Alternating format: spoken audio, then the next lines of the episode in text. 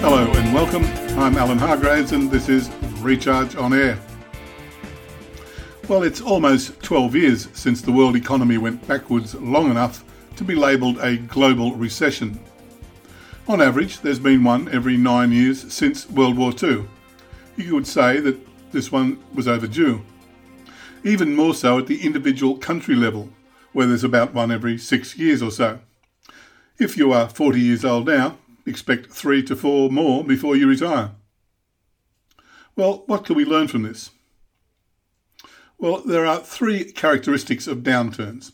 One, recessions tend to be shorter than expansions. Most last little more than a year. Good times can persist for up to a decade. Two, recessions are also discriminatory. Some firms fall hard, others get windfalls, like restaurants versus supermarkets in the COVID climate. And thirdly, recessions favour strong balance sheets. If you enter the downturn with low debt and plenty of cash, you are more likely to make it through. Various survival strategies stem from these three attributes. A downturn creates a sense of urgency. Some resources are now underutilised or lying idle. Some will be fat you put on during the good times. For others, demand has simply disappeared. The urgency forces hard decisions you might otherwise have put off. Look across the entire firm for opportunities. Eliminate waste, restructure work practices, rationalise suppliers, or target the customers most likely to be there on the other side. You won't have a lot of time, but then, like Formula One drivers, they don't just pull in for fuel. In that brief moment, the entire team makes sure the car is in shape to get back on the track. Recessions might last longer than a pit stop, but they are not as long as the race. And how does the recession discriminate against you?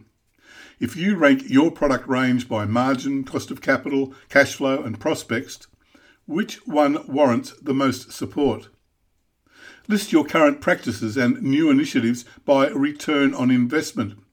It will clarify which activities are best placed to either get you through or to outperform post downturn. And lastly, and by no means least, there's financials. In a downturn, cash is again king.